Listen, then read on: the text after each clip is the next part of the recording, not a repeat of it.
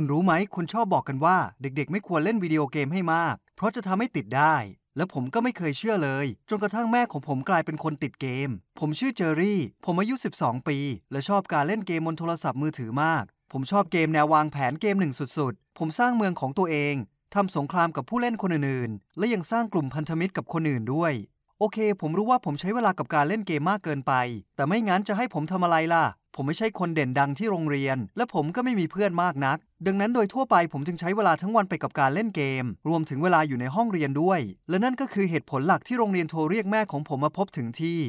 โอ้พระเจ้า ผมกลัวมากจริง ๆ ว่าเรื่องนี้จะเกิดขึ้น แม่ผมทำงานหนักมาก และแม่ก็ต้องหาเวลาเพื่อปลีกตัวมาโรงเรียน ดังนั้นผมเลยรอว่าจะต้องเจอบทลงโทษครั้งใหญ่ ครูของผมบอกแม่ว่า ความติดเกมของผมพัฒนาไปอีกขั้นแล้ว และนั่นจึงทำให้แม่จำเป็นจะต้องมีมาตรการอะไรสักอย่างอย่างเร่งด่วน แต่ผมก็ต้องประหลาดใจที่แม่ไม่ได้ตะคอกดุด่าผมเลย แม่รู้ว่าผมเหงา และไม่ได้ติดใจอะไรกับการที่ผมจะหาความสนุกในบางครั้ง แต่แน่ละเราต้องมีข้อจำกัด ผมจะต้องไม่เล่นเกมในห้องเรียน และต้องทำผลการเรียนให้ดีขึ้น ผมยังคงชื่นชมแม่มากกับวิธีที่แม่ปฏิบัติต่อผม ไม่กี่สัปดาห์ถัดมา ตอนนั้นเกมที่ผมเล่นมีข้อเสนอพิเศษมาให้ คือให้ชวนเพื่อนมาเล่นแล้วจะได้อัญมณี10ชิ้น10เลยนะ คุณนึกภาพบอกไหม ในที่สุดผมก็จะเอาไปพัฒนาอาคารประจำเมืองได้แล้ว โอเค นั่นอาจไม่มีความหมายอะไรเลยสำหรับคุณ งั้นเอาเป็นว่ามันมากมายทีเดียวก็แล้วกัน แต่เรื่องก็คือผมไม่มีเพื่อนที่จะชวนมาเล่นด้วยเลย ดังนั้นผมเลยรอจนถึงตอนค่ำเมื่อแม่กลับมาจากที่ทำงานแล้วมาถึงบ้าน หยิบโทรศัพท์แม่มาและติดตั้งเกมตอนทานมื้อเย็นแม่ของผมสังเกตเห็นว่า บนโทรศัพท์มีเครื่องหมายกระพริบอยู่ เกมส่งการแจ้งเตือนเข้ามา ผมอับอายนิดหน่อย แต่ก็บอกแม่ว่าผมติดตั้งเกมบนโทรศัพท์แม่ เพราะอยากได้โบนัส และผมก็เตรียมตัวจะฟังคำเทศนากับเรื่องที่ว่า คุณไม่ควรแตะต้องสิ่งของของคนอื่นอยู่แล้ว แต่การสนทนาของเราไม่ได้เป็นไปตามที่ผมคาดหมาย แม่ของผมดูสนใจขึ้นมานิดหน่อย เมื่อเริ่มถามผมเกี่ยวกับเกมนี้ ผมคิดว่าแม่คงเริ่มสนใจในตัวผม สิ่งที่ผมทำและนั่นก็ทำให้ผมมีความสุขมาก ไม่กี่วันต่อมา ผมนั่งอยู่ในชั้นเรียน แล้วก็ยังเป็นช่วงเวลาที่น่าเบื่อมาก แต่ผมก็พยายามอย่างดีที่สุดเพื่อเรียนวิชาเคมี ไม่ว่าผมจะคิดว่าวิชานี้งี่เง่าขนาดไหนก็ตาม มันยากที่จะตั้งสมาธิกับการเรียน เพราะโทรศัพท์ในกระเป๋าของผมสั่นอยู่ตลอดเวลา ผมรู้ว่าต้องเป็นเกมแน่ และผมก็พยายามที่จะไม่สนใจ ผมให้สัญญาเอาไว้แล้วนี่ ก็อย่างที่คุณรู้ แต่เมื่อถึงจุดหนึ่งความอดทนของผมก็หมดลง ผมหยิบโทรศัพท์ขึ้นมาดู และเห็นข้อความจำนวนหนึ่งจากเกม และทั้งหมดนั่นมาจากแม่ของผมเอง แม่ขอทรัพยากรในเกมบางอย่างกับผมฮ่าฮ่าผมส่งข้อความหาแม่ ผมไม่คิดเลยนะว่าแม่จะอยากเล่นเกมนี้ แม่ตอบกลับมาว่า บางครั้งนี่ก็เป็นวิธีที่น่าสนใจที่สุดในการฆ่าเวลาเล็กๆ น้อยๆ และหลังจากหยุดไปพักหนึ่ง แล้วของที่แม่ขอไปลาอยู่ไหน ว้าว ผมดีใจมากเลยที่แม่ของผมเล่นเกมเดียวกัน ไม่อยากเชื่อสุดๆ แต่เราก็เริ่มคุยกันมากขึ้น ต้องขอบคุณเกมนี้เลย เจ๋ง สุดยอด แต่หลังจากเรื่องนี้ผ่านไปเดือนหนึ่งทุกอย่างก็เริ่มผิดเพี้ยน แม่เป็นไข้หวัดใหญ่ และหมอสั่งให้แม่นอนพักตลอดทั้งสัปดาห์ และนั่นก็คือสัปดาห์ที่เหมือนตกนรกเลย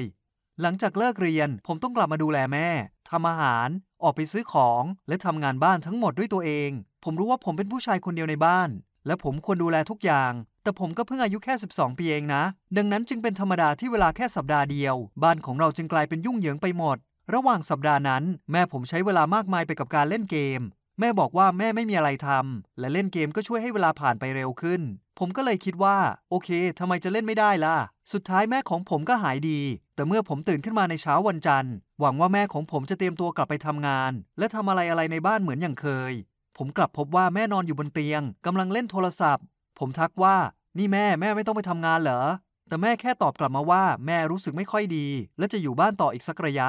เห็นได้ชัดเลยว่าแม่ไม่ได้ป่วยแล้ว ผมบอกว่า แม่แม่ต้องลุกนะ บ้านของเราเละไปหมดแล้ว ผมเองก็เบื่อจะกินแต่ซีเรียลทุกวันแล้วเหมือนกัน แม่ต้องทำอะไรบ้างสิ แต่คำพูดเหล่านี้ยิ่งทำให้แม่ผมโกรธ แม่ตะโกนใส่ผม และให้ผมออกไปโรงเรียน แต่แม่ไม่เคยทำแบบนี้เลยนะ มีอะไรสักอย่างไม่ปกติ แล้วจากนั้นผมก็นึกได้ว่า แม่มีเหตุผลอย่างอื่นที่นอนอยู่กับบ้าน แม่อยากเล่นเกมนั่นเอง ดังนั้นอาการเสพติดเกมก็เป็นเรื่องจริง และตอนนี้แม่ของผมก็กำลังประสบภาวะนั้นอยู่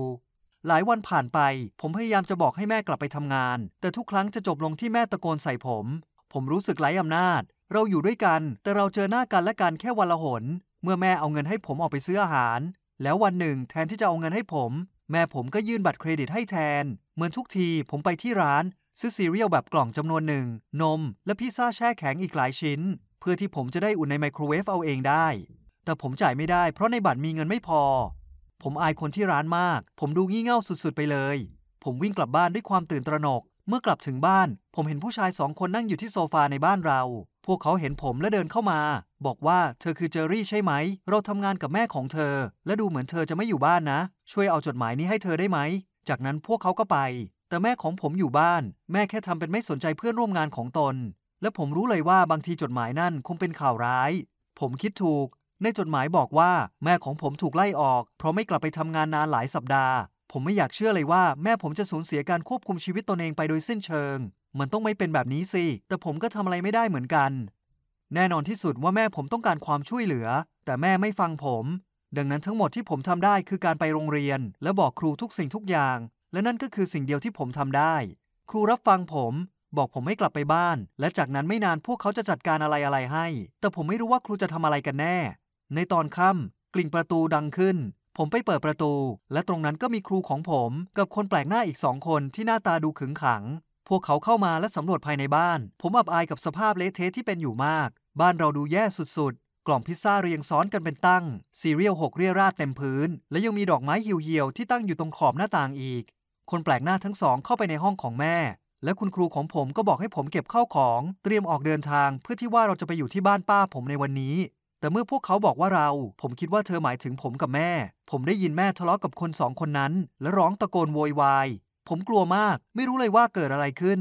ปรากฏว่าคุณครูของผมรายงานทุกอย่างกับนักสังคมสงเคราะห์ และตอนนี้ก็มีโอกาสที่แม่ของผมจะถูกตัดสิทธิการเลี้ยงดูผม โอ้พระเจ้า ผมไม่ได้คิดเลยว่าเรื่องแบบนี้จะเกิดขึ้น แต่ผมก็ไม่ได้พูดอะไร ครูพาผมไปที่บ้านป้า แล้วเธอก็ได้รับการแต่งตั้งให้เป็นผู้ปกครองชั่วคราวของผม ส่วนแม่ผมถูกไปส่งบำบัดอาการ เราคุยกันทางโทรศัพท์หลายครั้ง แม่ร้องไห้ตลอดเวลาและกล่าวขอโทษ แต่นั่นยิ่งไม่ทำให้อะไรอะไรดีขึ้น ตอนนี้ผมอาศัยอยู่กับป้า ผู้ที่เคยพบเมื่อราวๆเจ็ดปีก่อน และแม่ของผมก็อยู่ที่ไหนสักแห่งไกลออกไป ผมรู้สึกผิดในเรื่องราวที่ต้องแยกจากกัน และผมก็ยังไม่อาจทำให้แม่กลับมาสู่โลกแห่งความเป็นจริงได้ ผมเอาเรื่องนี้ไปร้องเรียนกับครู และที่สำคัญคือผมเป็นคนที่ทำให้แม่ติดเกมนี้เอง ตอนนี้ผมได้แต่หวังว่าแม่ของผมจะพยายามอย่างดีที่สุด เพื่อขจัดอาการติดเกมออกไปได้ และหางานเพื่อที่จะได้ไม่ถูกตัดสิทธิ์พ่อแม่ แล้วเราจะได้กลับมาอยู่ด้วยกันอีกครั้ง ขอบคุณนะทุกคน คุณจะทำอย่างไรถ้าเห็นพ่อแม่คุณมีอาการเสพติดอะไรสักอย่าง คุณคิดว่าคุณอาจเป็นต้นเหตุของพวกเขาหรือเปล่า บอกผมในช่องคอมเมนต์ทีนะ และแน่นอน กดไลค์วิดีโอและแบ่งปันให้เพื่อนของคุณด้วยล่ะบาย